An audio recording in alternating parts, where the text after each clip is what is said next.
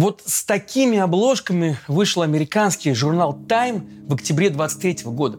Заголовок гласит: «Взрослеть еще никогда не было так тяжело». Журналисты поговорили с тинейджерами и пришли к выводу, что хоть взросление еще ни для одного поколения не было простым, ноша нынешних подростков гораздо тяжелее, чем у их предшественников, то есть нас с вами. Но действительно ли это так? Или, может, такие заявления – это результат чересчур бережного отношения к себе поколения ТикТока? Что же это?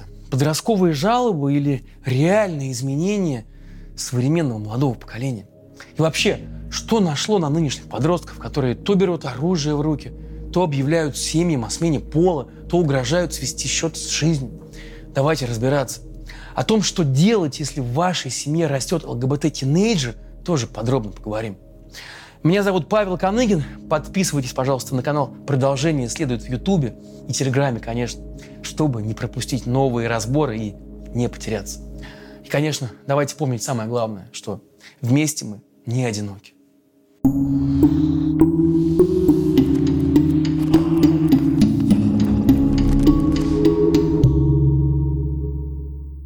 Вы помните, какие проблемы вас волновали, когда вам было от 12 до 17 лет? Первая любовь, как правило, безответная. Тело меняется, причем очень странным образом. Кто-то вытягивается, не успев набрать мышечную массу, а кто-то, наоборот, полнеет. Лицо покрывается ужасными болезненными прыщами. Начинают расти волосы на теле. Парни страдают, что недостаточно густо, а девушки, наоборот, что слишком густо. Ты себе сам кажешься нелепым, некрасивым. И это в то время, когда тебе отчаянно хочется нравиться. С настроением тоже беда. Ты себе не хозяин, тобой руководят скачущие гормоны. И, казалось бы, родители, которые через все это сами проходили, могли бы тебя понять и поддержать, но нет. Они удивляются, кто подменил их сладкого, сговорчивого ребенка. И дома постоянные скандалы. Ну и в школе тоже не лучше. Учителя видят в тебе по умолчанию или потенциального преступника, или девушку легкого поведения. И изо дня в день угрожают суровым будущим. Одноклассники булят и издеваются. Требования к тебе мир предъявляет как ко взрослому, но прав у тебя по-прежнему, как и у несовершеннолетнего, пока особо нет. Ну и как? Припомнили весь этот ад? И это мы с вами еще не читали новости. Так могли краем уха только услышать по телеку или увидеть первые полосы газет в ларьке, пока покупали сигареты, то есть жвачку, простите. И то политические заголовки в голове, скорее всего, даже не отпечатывались, поскольку соседствовали на витрине с обложками Playboy, Speed Info, журнала Elle или Cosmopolitan. Если в стране происходило что-то действительно страшное, то диктор в телевизоре мог предупредить: уберите детей от экранов. А как сейчас увести детей от экранов, когда у каждого из них есть личный экран, а то и два? И на этих самых экранах 24/7, без цензуры и предупреждений, сбитые на дороге собаки, взятые в Израиле заложники, расстрелянные в школе сверстники, разрушенные города, землетрясения в Турции или ракеты в Украине. А глобальное потепление? Это мы с вами относимся к этой повестке попустительски, а этим ребятам жить на нашей загаженной планете с вырубленными лесами, отравленным океаном и дырявым озоновым слоем. Мы им по инерции рассказываем о семейных ценностях, а они боятся заводить семью. Но вот как рожать детей в этом самом страшном мире, где ты просто не осилишь даже покупку своего собственного жилья из-за неподъемной ипотеки? Вы же слышали историю про мальчика из Кемеровской области, который после проповеди о необходимости завести семью на уроке, разговоры о важном, вот том самом уроке, собрал такие вещи и ушел из дома жить в лес. К счастью, его быстро нашли. И это был даже не подросток, а мальчишке всего-то было 8 лет, а уже такой прессинг. Ну ладно, из дома многие из нас уходили, ну или там грозились уходить. Тоже мне Паша удивил, скажете вы. Ну ладно, если вам все еще не кажется, что на современных подростков свалилось больше, чем те могут вынести, вот вам такая страшная статистика. Если верить отчету Следкома за 2021 год, число подростковых самоубийств в России выросло на 34% по сравнению с предыдущим годом. И это статистика официальная Следственного комитета. Окей, давайте договоримся. Дальше мы подробно разберем эту проблему, но чтобы не злить алгоритмы Ютуба, будем называть суицид более образно. Например, крайняя мера. Так вот, если верить уполномоченной по правам ребенка в России, попавшей под международное, кстати, уголовное преследование Марии Львовой-Беловой, то с 19 по тот же 21 год выросло и число повторных попыток таких действий среди несовершеннолетних аж на 93%. 93%. Чиновники также отмечают, что среди этих детей неожиданно и подростки из так называемых благополучных, обеспеченных семей. Профессор Борис Положий из Центра судебной и социальной психиатрии имени Сербского в одном из интервью высказался, что один из драйверов подростковой депрессии, цитата, «неблагоприятная обстановка в семье. Ребенок ощущает свою заброшенность. Я не нужен, я недостоин любви. Меня нельзя любить». Конец цитаты. Но откуда берется это ощущение у подростков? Профессор Положий винит чересчур эмансипированных матерей. Представляете? Так прямо и говорит. И вот, по его словам, подростки не могут пережить то, что их мамы, будучи бизнесвумен, в детстве сбывали их няньками. Кроме того, Борис Положий связывает особенно тяжелое психологическое состояние подростков в северных регионах тем, что там тяжелый климат, да и в целом такие крайние меры, как наложить на себя руки, там не считаются грехом. Выходит, раз не грех, то почему бы и не сделать это? Так, что ли, получается? Но отвлечемся от теории профессора Положева и обратимся, наконец, к исследованиям его зарубежных коллег. Всемирная организация здравоохранения обращает особое внимание на психологическую уязвимость ЛГБТ-людей, и в том числе подростков.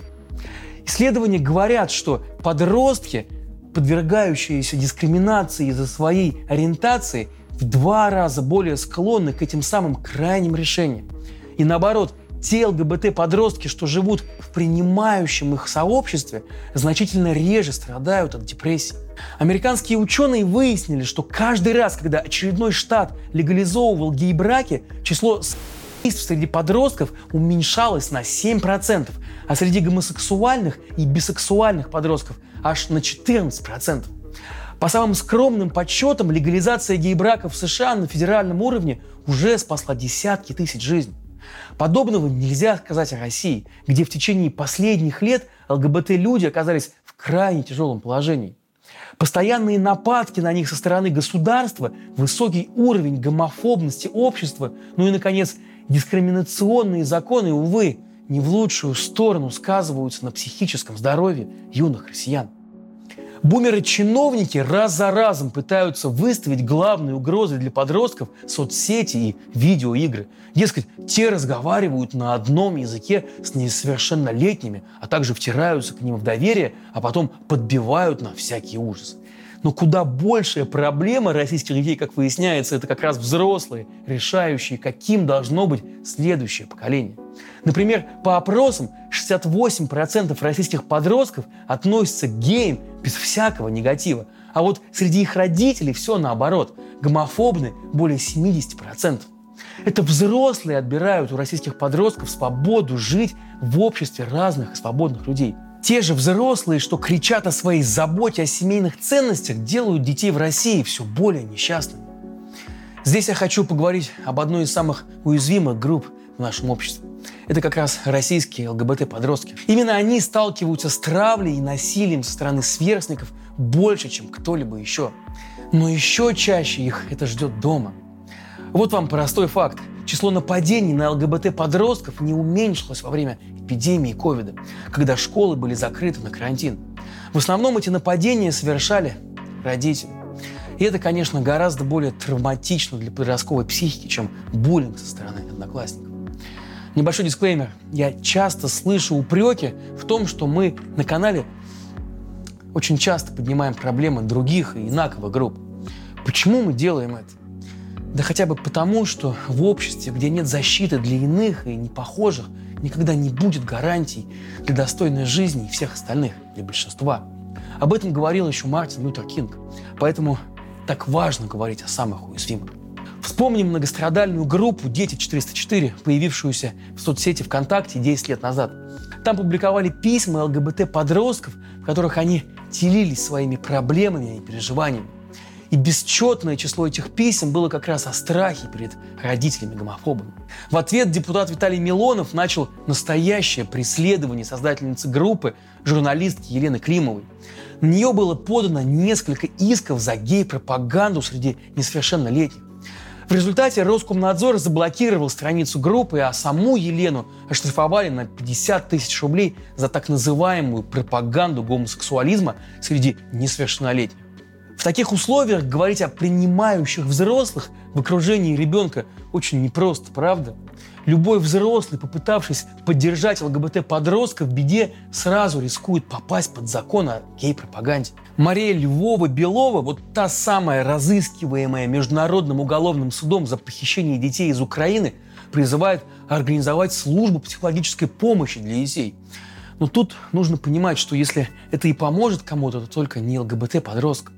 Уж очень маловероятно, что государственный психолог рискнет как-то поддержать такого ребенка и сказать что-то такое, что идет вразрез с гомофобной политикой страны. Официальные органы, от учителей до полицейских, зачастую в лучшем случае равнодушны, когда ЛГБТ-подростки жалуются на буллинг и нападение со стороны гомофобов. А кого-то и вовсе преследуют и сами официальные органы. Помните случай с семиклассником из Екатеринбурга, который пришел на линейку в платье? По словам его отца и одноклассников, тот просто решил подурачиться, однако родители других детей были вне себя от возмущения. И на следующее утро разбираться в школу приехал даже руководитель городского департамента образования. Учителям было дано указание выяснить, что толкнуло ребенка на такой шокирующий шаг. Ну и еще один нашумевший случай, когда завуч московской школы сама обратилась в полицию, чтобы те проверили 2 девятиклассников на распространение гей-пропаганды, после того, как у них в телефонах обнаружилось видео того, как они просто поцеловались наслабо во время игры в «Правду или вызов». Оба эти случая попали в центр внимания столичных СМИ, и вот фигурировавшие там подростки стали жертвами колоссального общественного давления. И это при том, что, судя по всему, они даже не были гомосексуалами. Просто для современных подростков нет никакой проблемы в том, кто тебя по-настоящему привлекает. А каково тебе, когда тебя и правда привлекают представители твоего пола? Быть подростком зачастую непросто. Быть ЛГБТ-подростком еще сложнее. И гораздо сложнее, если ты при этом живешь в России. В 2013 году, когда в Думе только еще обсуждался закон о гей-пропаганде среди несовершеннолетних, политик Борис Немцов высказался резко против его принятия. И вот что он сказал тогда. «Для меня очевидно, что принятие Думы этого закона резко увеличит градус ненависти к людям и подросткам, в первую очередь, с нетрадиционной ориентацией. Тысячи молодых людей, затравленных и презираемых, просто покончат с собой. Этот закон несет трагедии и смерть». Конец цитаты. К сожалению, как мы видим, эти слова Бориса Ефимовича оказались пророческими. И он еще не дожил до закона о запрете смены пола, принятом в России совсем недавно. Тут нужно сказать, что, как правило, транссексуальным людям живется даже сложнее, чем геям и лесбиянкам. А теперь они стали чуть ли не главной мишенью российской системы власти. Запретив так называемую гей-пропаганду, теперь наши депутаты и сенаторы с пеной у рта рассказывают россиянам страшилки о том, как дети якобы с легкостью принимают решения о смене пола под влиянием моды и что их необходимо от этого защитить. Это, конечно, не так. В России никогда не была разрешена смена пола в возрасте до 18 лет. И ни в одной стране мира эта операция не делается без предварительного длительного наблюдения у психиатра. Она разрешается только если для нее есть самые веские основания. Ведь причина для такой операции – это не праздное желание сменить образ, а трагическое несоответствие психологического самоощущения человека и его пола, полученного при рождении. Это не выдумки, а научно доказанное явление, которое называется гендерная дисфория. Медики уже больше 100 лет бьются над тем, чтобы найти способ помочь таким людям. Но, увы, ни психологи, ни психиатры оказались не в состоянии сколько-то существенно облегчить их страдания. Единственное, сколько-то действенное средство, обнаруженное на данный момент, это так называемый трансгендерный переход, то есть смена пола, включающая гормональную терапию, а также операцию на половых органах и смену документов. При этом бюрократическая процедура чуть ли не более сложная, чем медицинская. Статистика показывает, что гормональная терапия положительно сказывается на психологическом состоянии человека. Ну, и самое главное, среди трансгендерных людей, сменивших документы, наблюдается значительное снижение попыток этих самых крайних мер, о которых мы говорили в начале. К тому же вдвое реже на эти меры решаются трансгендерные люди, когда они находятся в обществе и где к ним обращаются в соответствии с их желаемым психологическим гендером. Казалось бы, отличный результат. Но тем временем в России этим летом отменили смену пола как таковую. Чудовищный по мировым меркам закон запретил и операции, и гормонотерапию, и даже смену документов для трансгендерных людей. Не смогут бедные привести свои паспортные данные в соответствии с действительностью, которая сложилась у них в голове. Съязвил по этому поводу депутат Госдумы Петр Толстой. Ну а депутат Госдумы Ирина Филатова в своем докладе пишет данные, что около 80% трансгендеров задумываются а около 40% совершают попытки. Также Ирина Филатова добавила, что, цитирую, «главная цель навязываемой Западом идеологии трансгендерности – это разрушение нашего государства изнутри, уничтожение поколений российской молодежи, сокращение рождаемости, искоренение любой нормальности». Конец цитаты. Для понимания, за последние 5 лет поменяли паспорт в связи со сменой пола всего лишь около 3000 россиян. А числа населения России по итогам последней переписи – это 0,2%. И вот эта крохотная, ничтожно малая группа людей, если верить этим самым депутатам, грозит разрушением России, сокращением рождаемости и прочими ужасами, вы там в своем уме. Этот закон был принят, несмотря на предупреждение Минздрава о прогнозируемом росте числа трансгендерных людей. Но каково же быть транссексуальным подростком, когда ты знаешь, что даже после совершеннолетия ты не сможешь поменять документы и пол? Причем депутаты сообщили, что не позволят менять документы даже тем, кто сделал операцию по смене пола за рубежом и вернулся в Россию.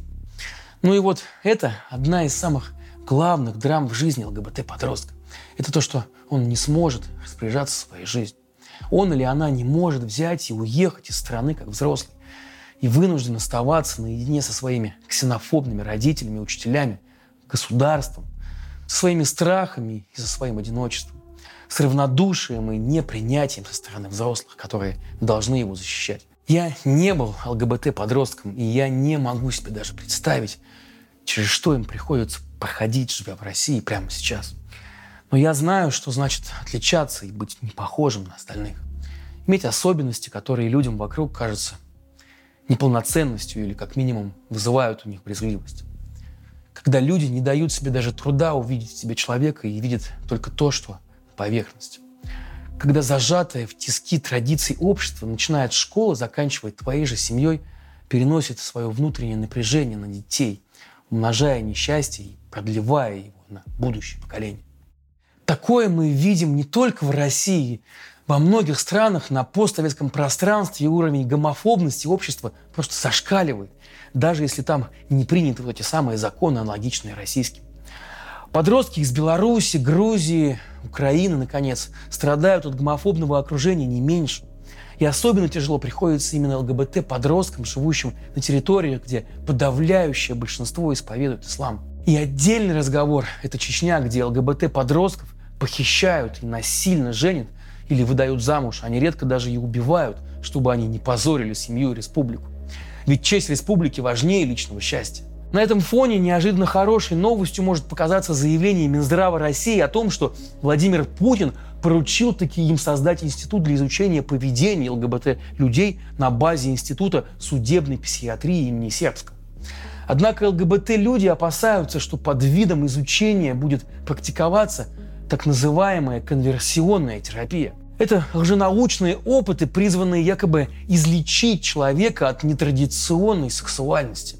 Организации, защищающие права человека, приравнивают конверсионную терапию к пыткам. Процедуры конверсионного характера запрещены в некоторых странах Европы и нескольких штатах США. Ну и вот есть еще одна теория, это что под видом изучения ЛГБТ на базе этого института будет проводиться карательная психотерапия.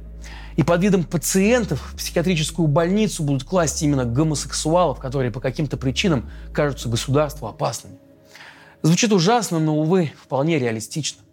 Но что же делать, если вы тот самый родитель, озабоченный тем, что ваш ребенок может оказаться недостаточно гетеросексуальным? Во-первых, не стоит переживать. Ребенок совершенно не обязательно вырастет несчастливым. И ключевую роль в этом играет именно ваше, я подчеркиваю, принятие. Специалисты рекомендуют как раз прислушиваться к ребенку и уважать его или ее, даже если вам кажется, что их нетрадиционное поведение – это просто такой эксперимент, такой период или попытка насолить вам. Но даже если это так, то у него или у нее очень быстро пропадет интерес к подобному, если он или она будут видеть, что вас это не задевает, и что вы принимаете своего ребенка любым. Ну а если ваш сын или дочка действительно не такие, как все, то просто задумайтесь, что для вас важнее?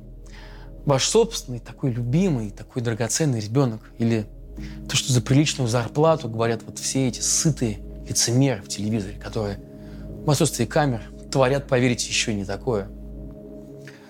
Вспомните свое чадо, его душистую макушку и первые шаги, его первые объятия и поцелуи. Сейчас, поверьте, вы ему нужны не меньше, чем тогда. Взвесьте на весах вашу любовь и их казенные традиционные ценности. И поддержите своего ребенка. Продолжение следует.